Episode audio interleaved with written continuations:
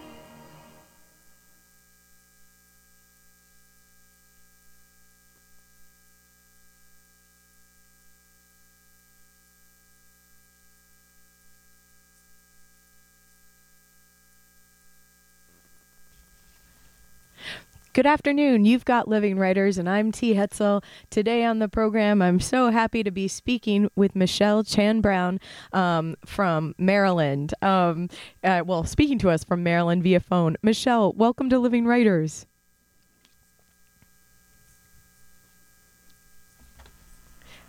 Michelle, I'm so glad you're to be talking with you today. Um, welcome to the show. Thank you. Um, To start the show, what I'll do is I'm going to read a short bio um, from the back of your your first book, your first book of poems, Double Agent, out with Kore Press, actually the two thousand eleven winner of the Kore Press First Book Award. So we'll start there. Michelle Chan-Brown's work has appeared or is forthcoming in Cimarron Review, Line Break, The Missouri Review, Quarterly West, Sycamore Review, Tampa Review, Witness, and others. Her chapbook, The Clever Decoys, is available from L A T R Editions. She has received scholarships from the Sewanee Writers' Conference, the Vermont Studio Center, and the Wesleyan Writers' Conference. She earned her M F A at the University of Michigan. Go Blue. Go Blue. And lives with her husband, the musician Paul Eric Lipp, in Washington, D C She works as poetry editor for Drunken Boat. You can also check out Michelle Chan-Brown's website at michelle chan brown dot com. And all you people out there, and you should, um, Michelle, did you get a chance to Facebook this yet? Because people can, I, people can go ahead and tune in to to W C B N dot org and stream this now. Okay. Well, Michelle, I wish you were here so that we could be doing this um, at the studio here, face-to-face, or at Old Town. Um, yes. I do, yeah, that would, that would be ideal. But that, that would be ideal. Um, but anyway, it's still it's great to hear your voice, and congratulations on this, this first book. Thank you so much. Um, so what, now, for Double Agent, have you been um, doing a couple of readings? What's been, and you've just got back from a trip, so maybe Maybe you could tell us a little bit what's been happening happening with you with your writing life. Well, it's been kind of a um, topsy-turvy couple months because I was uh, at a boarding school in Connecticut for five years right after uh, being in Ann Arbor with you, and I had a wonderful job there working as a writer-in-residence and running a creative writing program for the students there. And then um, I fell in love, got married, and we moved uh, to Washington last year. So where I took another teaching job outside of the city. So um, between the book coming out and the move and the marriage and sort of life, life so huge things, doing huge what it will. Things. Um, my writing schedule has been a bit chaotic, but I've been working a lot on new material, and um, I'm on this pretty disciplined routine for the summer that I'm sure will be derailed soon enough. But will, will it jinx us if you tell us what it is? Because it's that would be great. My my writing routine? Yeah. Um, well, I just got back yesterday, or two days ago, from this retreat, the Kundiman retreat, and Kundiman is the Asian American Poetry Collected, Collective um, out of Fordham University, and um, it was honestly life-changing. Um, I can't say enough about how to, to be with other Asian American poets, to be in that space, how stimulating it was sort of artistically, and I would even say morally. Oh, um, really? Yeah. How, um, how so, well, Michelle? What? I think, and this may sound a little bit grandiose, but I think um, as as an as a as an artist, and I think as a poet with a day job, you you, you don't really you're so busy trying to to finish whatever it is that you're doing that you aren't necessarily thinking about what your work is trying to say or whether it should be saying anything, because it's it, sometimes it seems like it's enough just to get something done. But I think it's important to be reminded that, and that's not the same thing as considering audience or writing for an audience, but just thinking about the fact that writing is a kind of ethical act and that you are putting something in the world that is going to have some sort of impact, whether it be large or small, and to really consider that rather than just diving through and thinking the completion of the task is enough. Mm-hmm. If that, does that make sense? It does. No, it completely um, does. And so when I was there, Li-Young Lee gave this very um, inspiring talk about um, the idea of pr- being a prime versus a composite number and, and the unconscious self and the daemon and the duende and all this, this stuff that I hadn't really thought about since I've been working and living. Um, so it was, it was, it was good. Yes. Yeah. The duende. Yeah. I think I can remember us all talking about that once in class, and Rilke, and um, that's, that's wonderful, Michelle. It, it actually is. Um, and so it's, did you actually have time while you were there to write as well? Or was it, um, more meeting and inter, like interacting with people and going to panels? It was, a, there was some writing time, and there was also just a lot of, um, I wouldn't call it social time, but intensive time with other people. And it was that weird space where um, you feel close and connected to people very quickly, which doesn't always happen in the weirdly, um, in the world anymore, I think, by nature of, you know, the way that modern life is organized.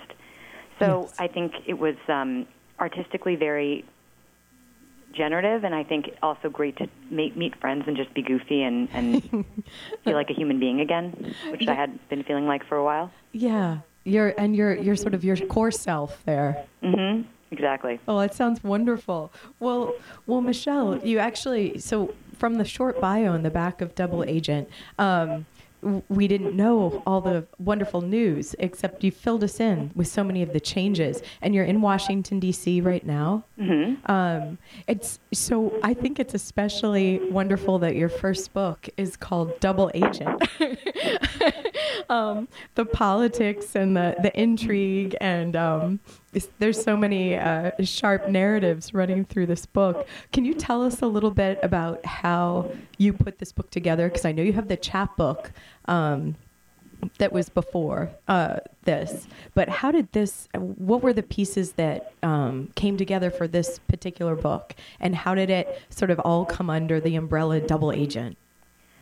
Well, I think the seed for this book began in, in at Michigan, you know, and but I was writing a lot of narrative poems about my experience uh, living on the Eastern Bloc during the eighties with my, my parents. My dad was in the Foreign Service, um, and I think I was less interested in kind of these "wasn't it so crazy when we were in Russia" kind of those types of poems, but rather engaging with a feeling of menace and untruth that seemed to really permeate um, the my experience there and the experience of the, the of, of, of this American institution abroad. Yes. Something that as a child I I, I I wouldn't even call it Lynchian exactly, but just a, a sense that I had of, of, of that whole movement, that whole experience, that whole childhood experience being give, having this kind of strange and menacing soundtrack. Um, and I was trying to access that feeling that I thought was a particular feeling enough to be a book.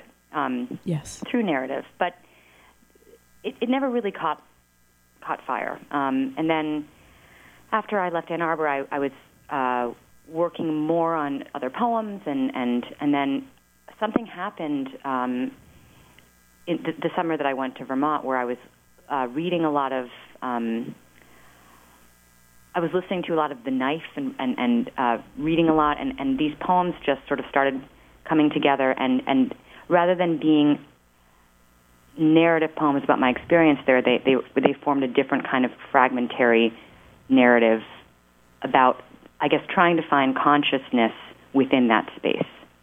Trying um, to find consciousness? Yeah. Um, this sense of when living abroad and, and, and when you're constantly switching codes and switching personas, and as a child, you, you, are, you are so unsure of what is actually true and who is actually in the know, right? Mm. And how you're supposed to be. Um, and then with this double layer of being overseas, when there's a kind of expectation of behavior um, within the foreign service. Yes. And I think also how that idea of performance and truth figures into um, femininity. Yes. And then the, another layer would be, I suppose, being bicultural, being half Chinese and half white, um, how that kind of code switching occurs. Uh, I think especially because I was working at a at an old New England boarding school that seemed to me to be like the epitome of a kind of, that, that to survive as, to function or to, to get into those kinds of old systems you, was another kind of performance. Yes. Um, so I guess the book asks questions about how that registers on the psyche, um, and where do we look for what's true, um, if that makes sense. It does. It does. And what's, what's also interesting is that I feel like in reading Double Agent, um, it do, it doesn't... It doesn't feel like a child's voice within it. Like, can you talk a little bit about um, the the voice within the book, or was what? Because your age, with that age that you were accessing, sort of for this to for this this experience, Michelle. Mm-hmm. Wh- how old were you during this time? Like, sort of this when you the experience that you've been telling us about. Um, I would say, you know, from when I was born until I was about twenty-two. Um, but the voice in the book is, I think, necessarily a bit... Um, older and wiser. Older and wiser, unreliable, um, constantly trying on new modes to see if they succeed. I mean, I think the book is, is an attempt to find that voice that seems to be, that voice, that persona, that poetic mode that seems to be most accurately stating what it is that it wants to say, um, while also being very suspicious of committing to that. Yes. I guess, well, then that's even more perfect that it's called Double Agent. Yeah, I think that that was, you know, I, I tried out a lot of titles, and I know it, in some ways it's it's it's it's a little bit um, noirish, or uh, it sounds like, you know, a a John Le Carre book from the eighties or something, but no, um, no. Uh, well, but I think in a way that it's um, it's it's working though. It I think you know I can see why you chose it. Yeah, I I I'm, I, I was happy with it ultimately. After after you know um, trying out other titles, this is what th- this is what ended up feeling right. Right, right, and I think now that it's actually a book in the world, then it, it is what it is, yeah. And it couldn't be anything else at yeah. this point. And Michelle, um, what was the experience of working with Kore Press? Um, well, actually, you know what? Let's talk a little bit about Kore Press and a little bit about its its mission when we come back. We're going to take a short break, um, hear another song. Michelle's chosen all the songs for today's show. Um, so, Michelle, does that sound good to you? We'll, we'll take a short break, and we'll be right back. Wonderful. Thanks, T. O- okay. Um, so, today on the program, Michelle Chan-Brown, her book, Double Agent. When we come back, we'll be talking with Michelle and hearing some of the poems. Right back.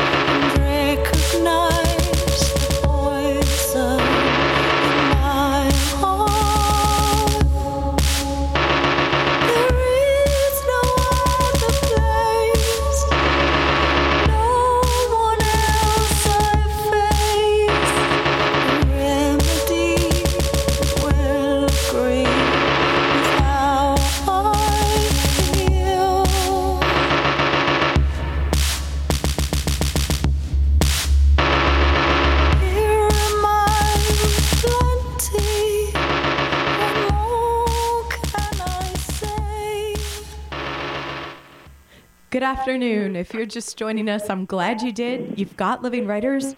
I'm T. Hetzel, and today on the program, Michelle Chan-Brown um, is speaking to us um, from her mom's house in Maryland. Michelle, you're living in Washington, D C now, um, and you have to, uh, next time, Next time we do Living Writers, let's do it in person, eh? Mm-hmm. You can come. Can you can you bring the whole show over to D C? We should do a road show sometime. Travel around. Yep. Greg. Greg, who's behind the glass, is like he's saying he might even take some shifts driving.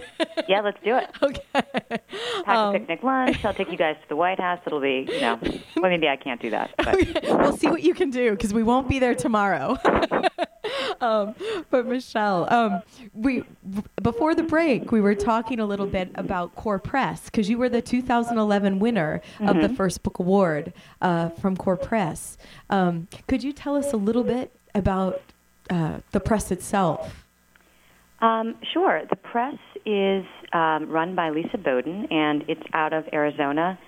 And I, I, uh, you know, I. I, I It, its mission is, it is a feminist press, but I think that that, that term feminist encompasses uh, a whole range of writers. Yes, and diversity, really the goal diversity is to bring voices. Work into the world that may not immediately find a mainstream press. And so they've brought everyone, I mean, they've published books by Sandra Lim, who just won the Barnard um, Second Book Award, and they've published some really experimental short stories.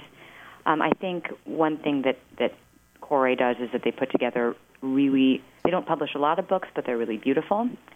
Um, and I think um, they have a knack for recognizing and and taking in books that deserve a home. Yes. Um, and, you know, that doesn't necessarily mean, I, I think people hear the word feminist press and, and associate that with something that's like thematically feminist or right. explicitly political. Right. And I would say that that, that, that would not be Not accurate. The case. Not to say right. that they would reject works that dealt with that explicitly, but um, that that was that was the, the heart of the mission. But it's really involved to be more inclusive, and I think just to counter some of the um, some of the, the dominant culture in publishing, which you know, if you read the Vita stats, you know. So um, it's it's been uh, it's been a wonderful experience working and, with them. And so, when you guys were putting together the book, Michelle, did you already? Um, how much editorial? Uh, design when you were ta- did you sort of give them the book and you already knew you wanted epigraphs and you had um, sort of the book in the the three sections um, did you have um, an idea of an image for the cover? Um, I didn't I mean the, the manuscript that I sent in I think was actually more experimental than what ended up being the final book. um, Banu Kapil was the judge, and so I don't know if you're familiar with her work, but Um, she definitely deals with these kinds of hybrid forms and um, experimental kind of poems. But in, in I, I was given a lot of time to, to revise, and so I think I polished the manuscript and tightened it up and changed it around and reordered the pieces. Oh, really? A lot. A lot of changes happened. Well, enough, because I, I've never been someone that understood that writing writing towards a certain manuscript. I just kind of write poems, and then eventually it seems like they're together, and that's... Right. Like I want to like write a manuscript about the history of Poland Spring or something, but it's just that's just not the way I think. Right.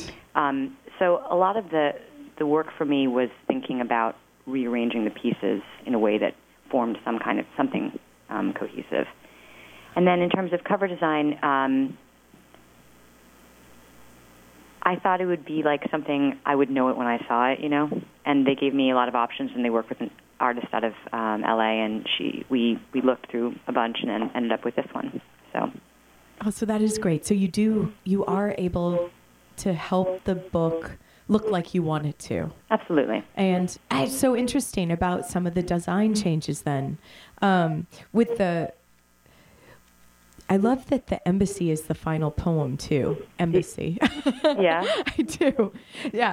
Anyway, so I can see how, and I wonder, like that, I wonder then, is that something when you were thinking about how to make these, these poems uh, more, as you said, more, more co- like to come together to form maybe a more cohesive narrative or, or something, maybe not the narrative itself, but that sense that you were, you were talking about in the, the first quarter, Michelle, where you were trying to get the the strange and the menacing and the doubleness quality, mm-hmm. like, and to probably feel like, were you dealing with, like, how did you deal with that as you were arranging them? Is it even possible to say, I wonder?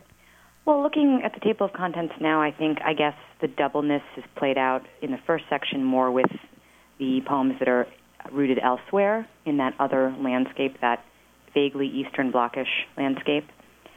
And yes. the second are the second poems are more domestic, both like, or they're they're they're more set in, in places that would be recognizable as like an American landscape or, or small town, which has a similar, I think, kind of um, feeling of oppressiveness and menace, but it oh, manifests yes. itself really differently. Yes, yes. And um, because I didn't really grow up here, working in, in this mill town in Connecticut was my first exposure to that, living there on this pristine boarding school campus. Oh. Right next to it was this, this, this dying town. That would be really something, Michelle. Yeah, so a lot of those poems came out of that. And then the third was, I think, about the um, the doubling of of love. I mean, of being in a in a relationship with someone else and the illusions that you, this sounds kind of cliche, but um, the, the selves that you try on in order to woo this person, and the self that you think you are in relation to the other person, and how no one really tells you that if you actually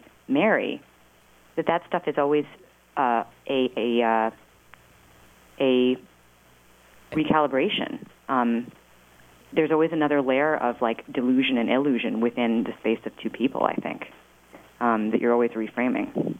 And, and that that sounds really uh, negative, but I don't mean it that way. No, no, it doesn't. Um, no, no, it doesn't. I think I think what you're trying to do is, is just um, speak honestly about how we sort of we're all grappling with these identities and, and also an influence and and with another person that's the you're the closest to. No, I, I think I understand what you're saying. I do. Hey, let's hear a poem. Okay, let's do it. What are you going to read for us first, Michelle? Which one? Are you leafing through the book now? Yeah, um, I could read, well, um, how about, um, do you have a preference? I would I would like you to read what you'd like to read. I have I have my book here right in front of me with my, my dog ears, but I'd love to just have you, just, you. We're going to be reading a few, so you can... Yeah, what, well, maybe do you want to read one of the ones that feels like the time from the early time since sure. we started talking about that was kind of maybe part of the genesis of this this collection was this Why time. Why don't I read um, Pins and Needles? Okay, great. Okay.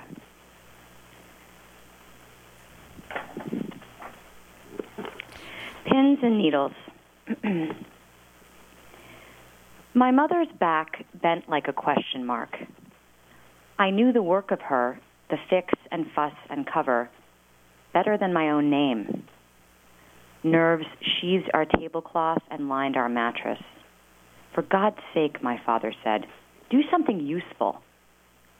Afraid of her teeth, the implied threat of their stance, she sanctioned necessities, her smile, her feedings.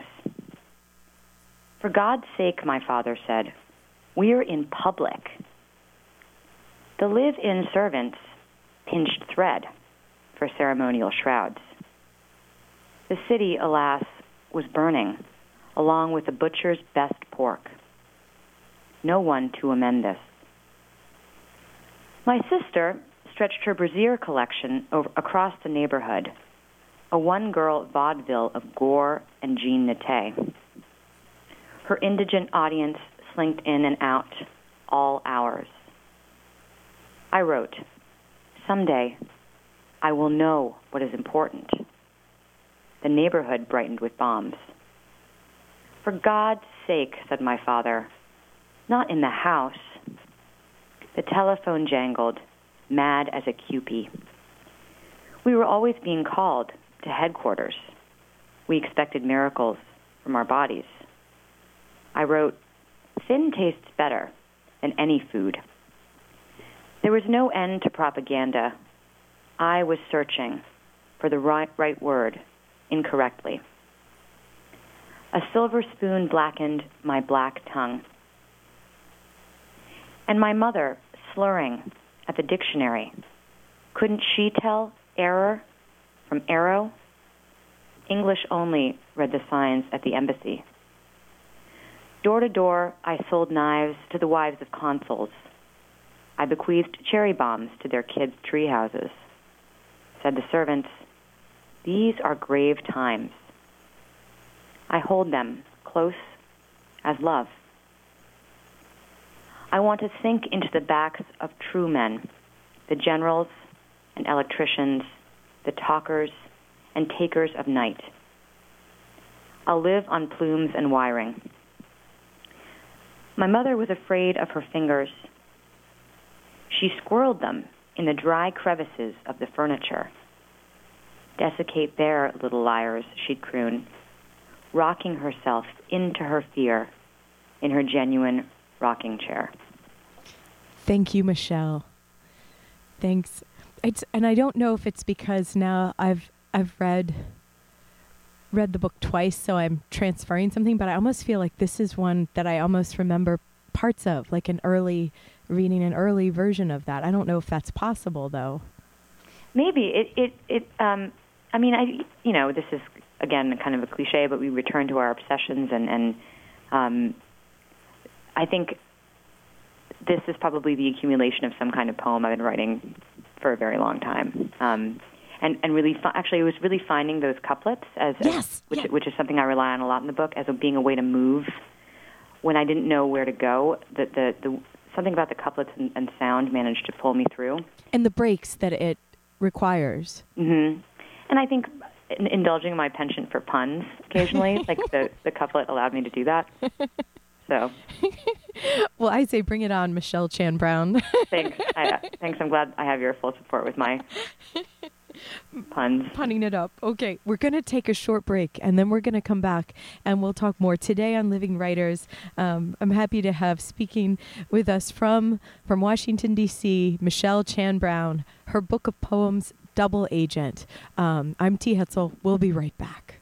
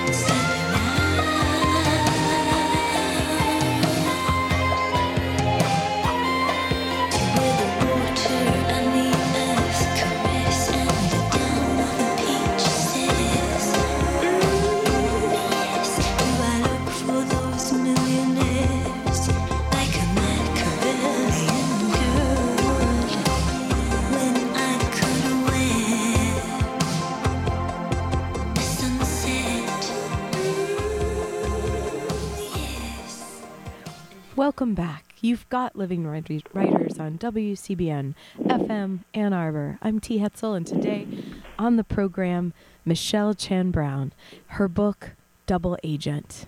Um, Michelle, thanks for reading the poem for us in the, the last quarter, and, and welcome back there. Thanks. You and, and D C. And um, Michelle, how is it? How is it going with, because you're you're work you're living outside of D C, um, and you're the poetry editor of Drunken Boat. Um, we're we're actually living in the city. Did I say that? Oh, you are. Oh, yeah, yeah in are. the city. Mm-hmm. In the city. Okay.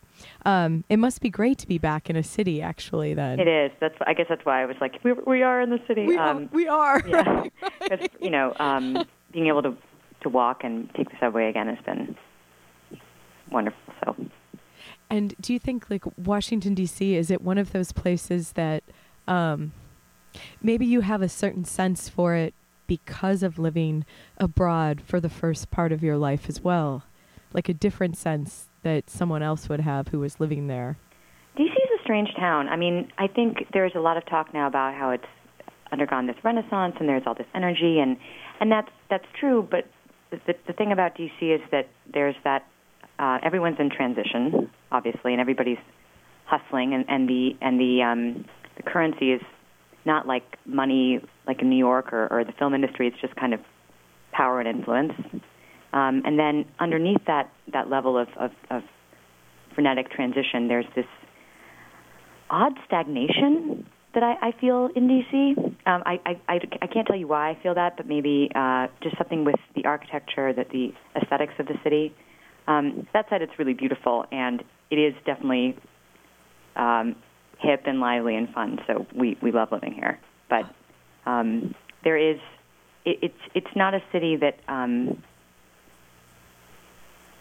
that emits a, a uniform mood for me. And maybe, um, is that maybe why, because you're running as part, is that the running that you do, like daily runs, is that part of your, your practice, even your writing practice? It is, yeah, and I've I've been also trying to um, uh, running and walking um, for sure, yeah. Although I, I don't venture as much beyond my neighborhood as I would like to, um, but th- there really th- there are these there are these two Washingtons, you know, the Northwest D C and then other parts of the city, and they are still very divided, you know, um, and that strikes me as odd that it's our capital, but it's still. It's it, it, because it's not big like New York, but it still seems very segregated economically and, and everything else. Oh, I see. I guess I, I do see what you're saying now.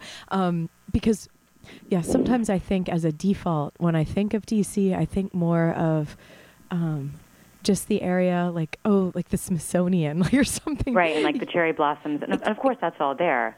But it, the, but there's a lot of poverty. Think people actually living in the city, yes, you know? Yes, yeah. Yeah. Oh, but how interesting. So I almost can feel like the next, um, the poems that are, that you might, that might be at work right now. Um, when you were saying that the, the currency of power and influence, I feel like this might be part of the things that is that sort of, has that infused some of your work now, Michelle? Yeah, I'm working on a second manuscript right now that, um, is dealing with this idea of the purge, um, which sounds very vague, but the purge both in terms of The, the the cultural extremes, um, the body as a form of purge, purge as religion, um, and and I think formally I'm trying to I'm writing a lot of really thin poems that are that are very stripped and and um, working towards my tendency towards like glut and excess, mm-hmm. um, and I think that, that maybe being in Washington and being surrounded by like a multitude of narratives and and this this this currency that's very powerful power, that's very Uh, dominant, but kind of um, ephemeral in some ways, mm-hmm.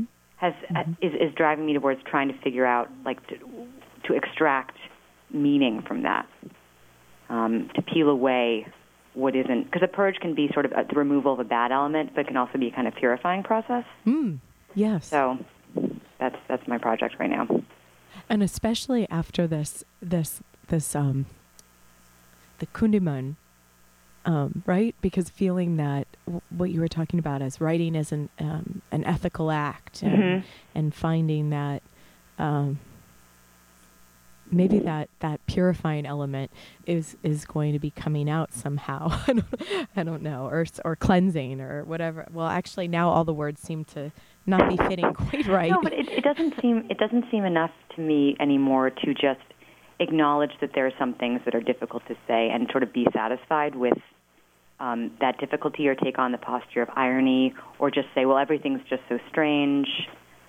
Right. I, I, right. I feel like uh, I'm thirty-one, and I want to be able to to say something, to take some kind of stance, if that makes any sense. And and, and poetry has been both, I think, a, a useful way of evading that, because it It, and it does acknowledge complexity. That's what. That's one of the reasons I'm drawn to it as a form. But I think the best poems always do insist on a kind of razor truth, right? Mm-hmm. And so mm-hmm. um, I don't know what that's going to look like, and if I'm even capable of it. But I would, I would like to try. Uh, I think you're capable of it. Thanks, Dee. Michelle. um, let's like speaking of poems. Let's could could you read another one for us? Sure. Um. Really great titles in here too, Michelle. Thank you. The Retirement Home for Nuns. Like as I'm, you know, I'm com- coming coming through here. Um, Space still available for the memory impaired. Impaired. I don't know. I guess I'll read uh, one that I haven't read before. Wonderful. Um, which is Pleasuring the Enemy. Okay. Um,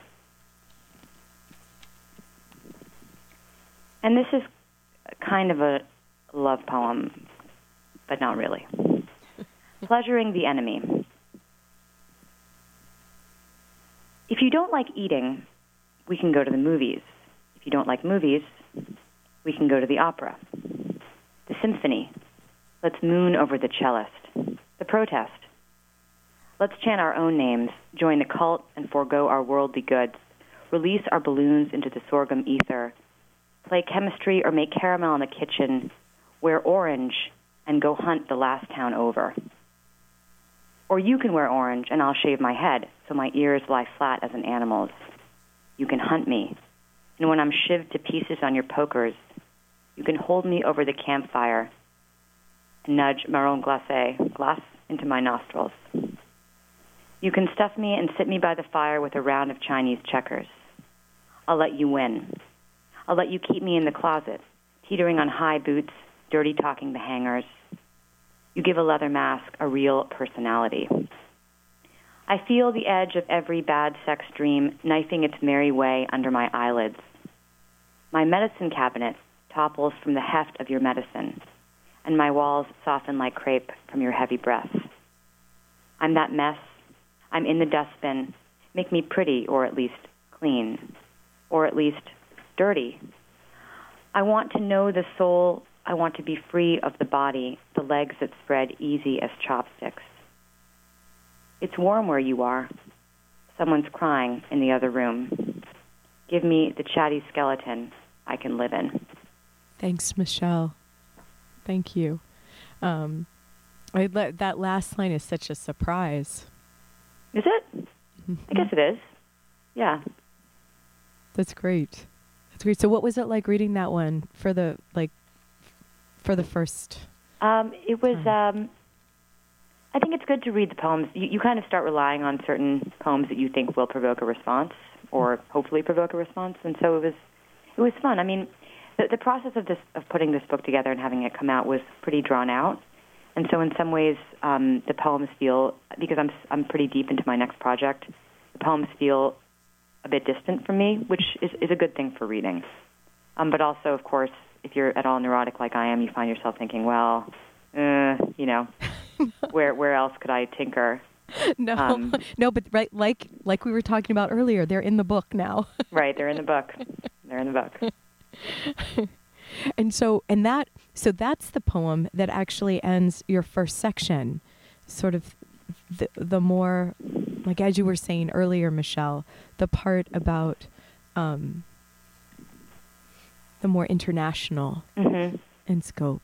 Um, And I think it's also about a, a, a, someone that has not um, come into their own, like in, in, into, into their own body or into their own sexuality, and is sort of looking for ways to place themselves in the world um, in that way. It is it's still seeking that other.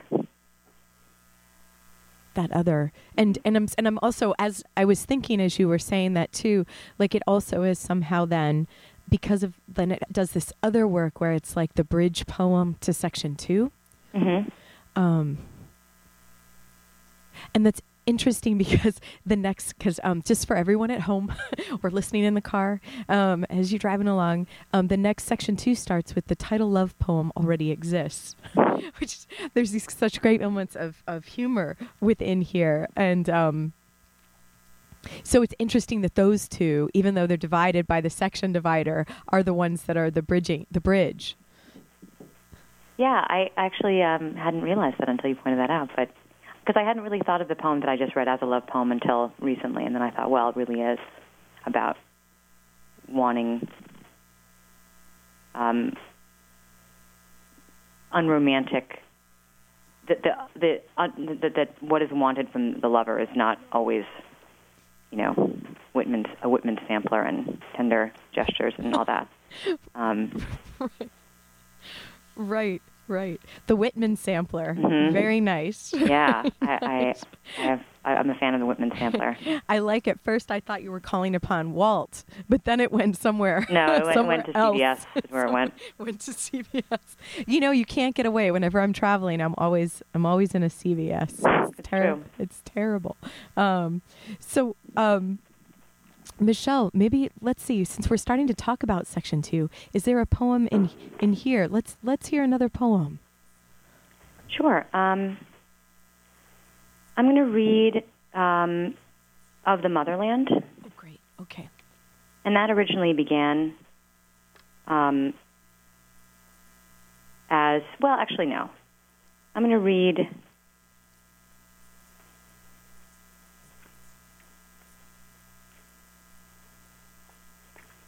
I'll read Shipwreck. Ah, oh, I'm glad. That what? One, that one I also have dog-eared. Okay. Shipwreck.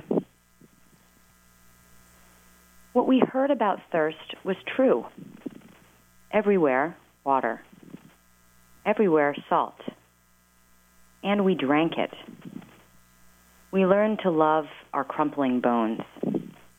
Each sunspot on our skin deserved a christening. Distance gifted the world a shimmer.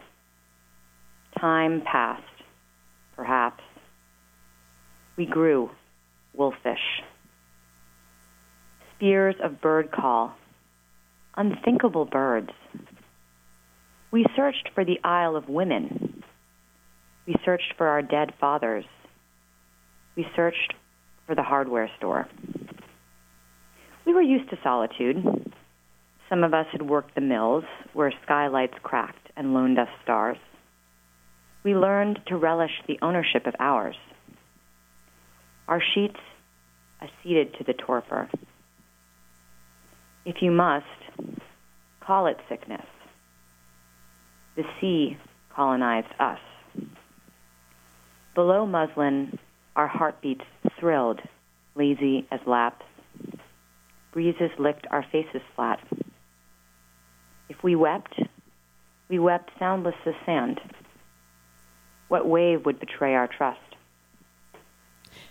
Thank you, Michelle. Guess what? And again, what what a lovely, lovely line. Like what happens um, there? Like at, at the at the end, it's like it's so like that meaning of the double meanings. Like what wave would betray our trust? Because you think it's almost like it's it's soothing somehow, but then it's also, or there will be one. So which one will it be? Yeah, that's yeah. Um, okay, let's take a short break, okay, and then we'll we'll be back. And um, and Michelle, thanks so much for talking with me today. We're we're gonna come back for the last part of the show um, with Michelle Chan-Brown today on Living Writers. I'm T. Hetzel, and we'll be right back.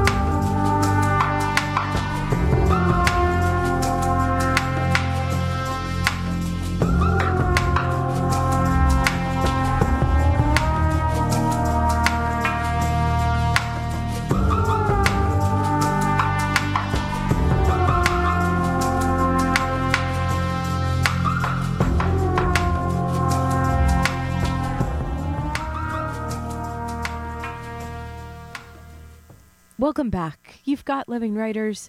I'm T. Hetzel. Today on the program, Michelle Chan-Brown is here, joins us via phone. Her latest, um, Double Agent, and the first book of poems, the winner of Kore Press's First Book Award. I really liked your inflection there. Wait, which one? The, the winner. The winner. Yes. I know, my friend. Well, you are. Okay. So we, we're in our last our last quarter of the hour for the program, Michelle. And and what I just realized is when we started to talk about D C, it sort of took us away because um, from maybe uh, saying a word or two about uh, your work at Drunken Boat as the poetry editor. How how are things at Drunken Boat? Things are good. Um, we've you know we receive an incredible range of submissions and and. And I'm, I'm blessed to have really um, intelligent and, and thoughtful readers. Um, and I feel blessed to have, to be reminded every day when I look in the submissions manager, how many people are writing poems and submitting poems and um, wanting to, to see their work in the world and, and reading Drunken Boat.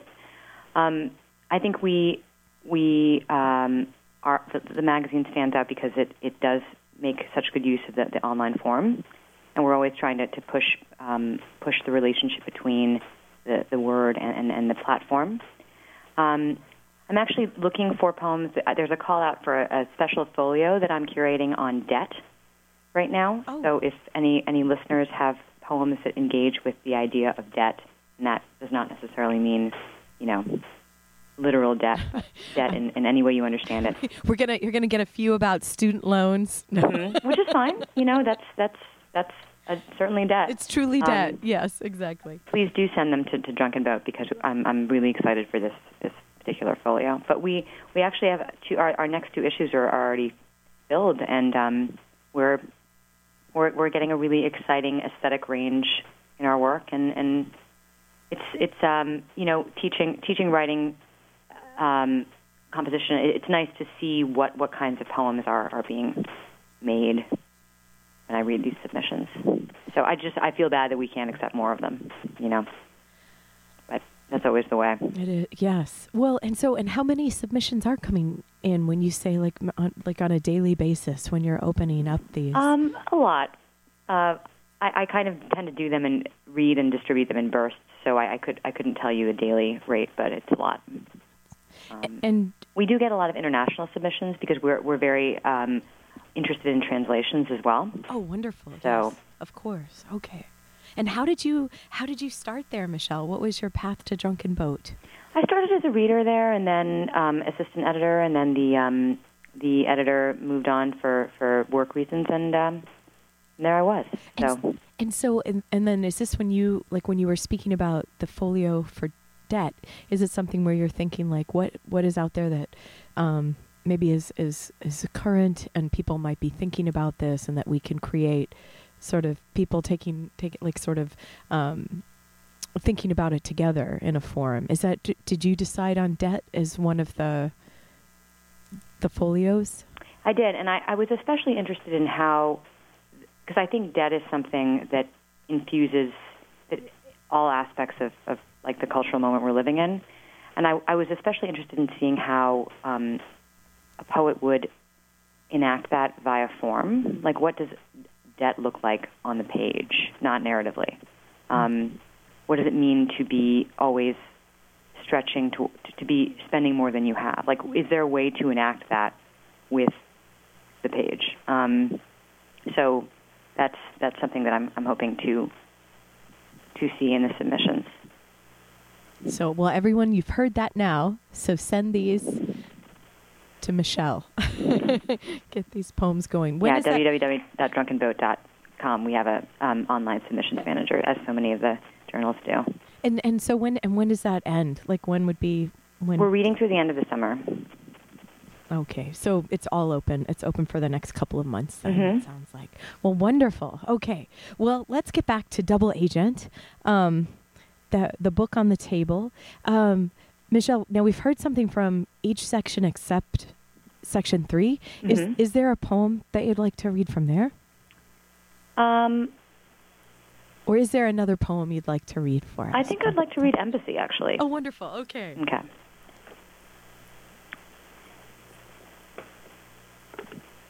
Embassy. The drawbridge has rusted again.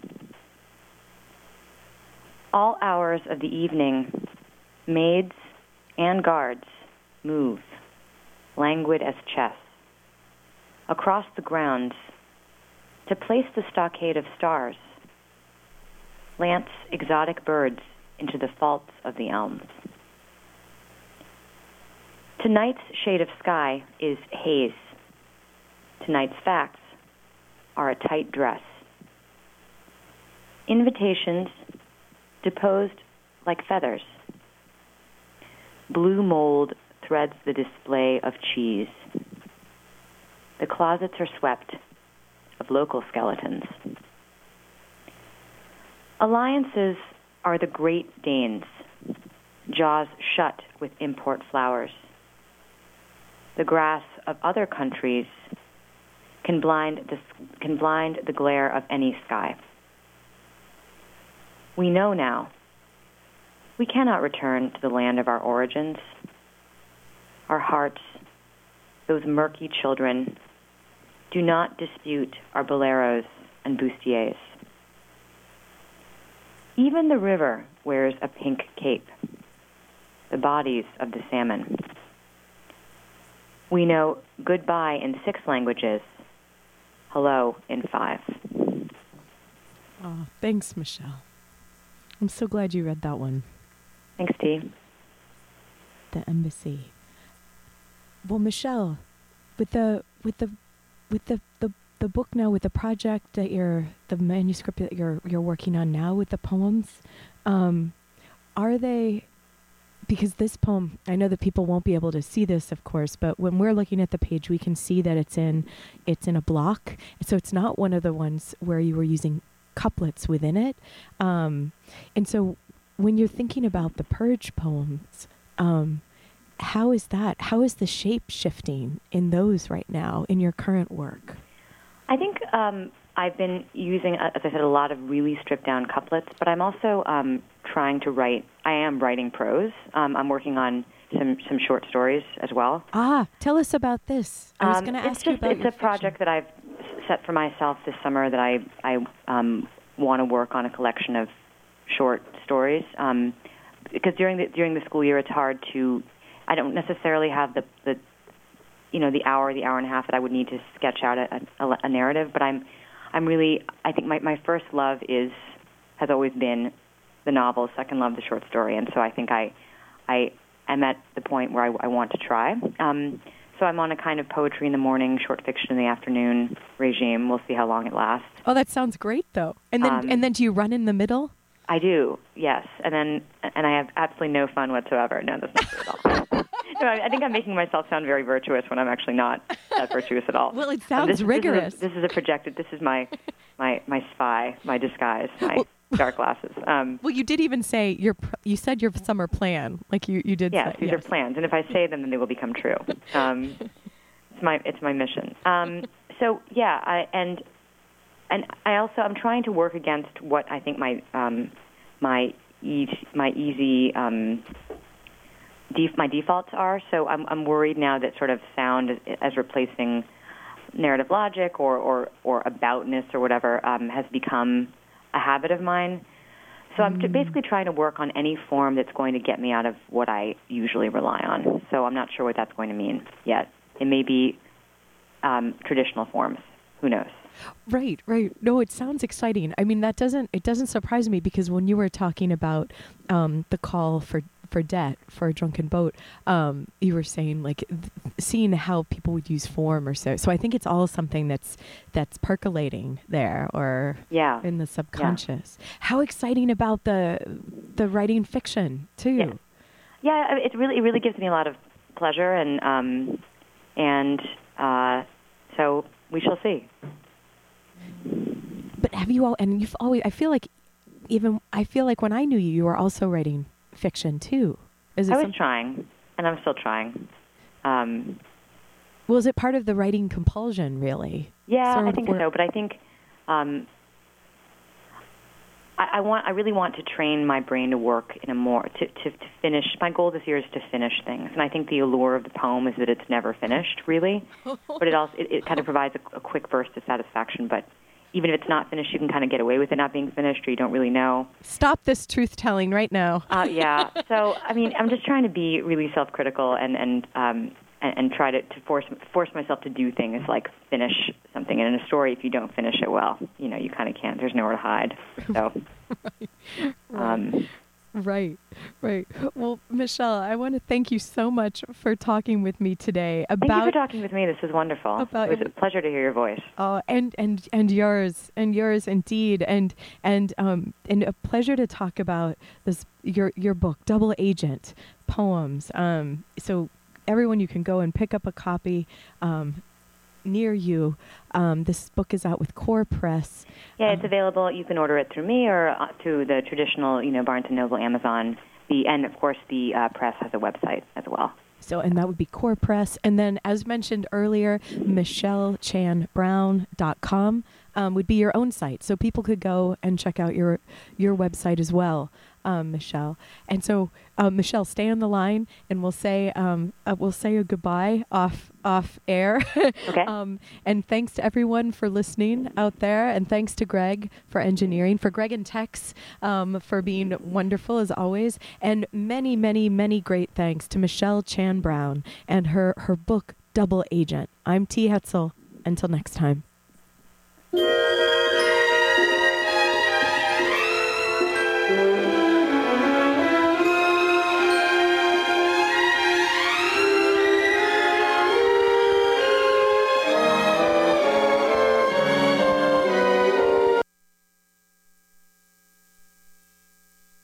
You are listening to W C B N F M Ann Arbor, and it is time for the Drive Time Polka Party. Get ready. Pierogies, hoagies, pretzel carts, cheesesteak, clam bakes, polka bars, Camden Yards, and Fenway Park. That's what I like about the North. Diners, delicatessen, stuffin' it, stuffin' it ain't dressin'. Catholic churches for confessin', that's what I like about the North. Football in two feet of snow and Lambeau Field in ten below. If folks don't like you, you will know, that's what I like about the North. Harlem Jazz, Chicago Blues, Motown, Soul and Jersey Bruce, Prince and the Revolution, now that's what I like about the North.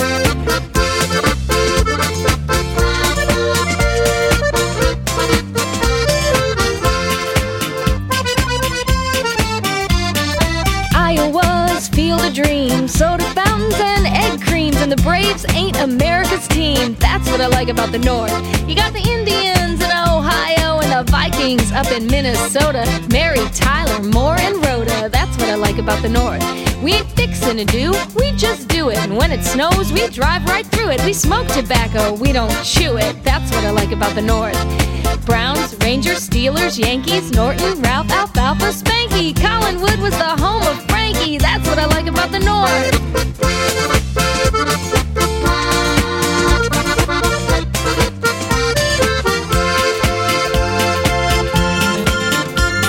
Youngstown rocks, steel-toed swings. I can't get enough of them buffalo wings. A Coke's not Sprite, if you know what I mean. That's what I like about the North. Kibasi and fried bologna, hard salami.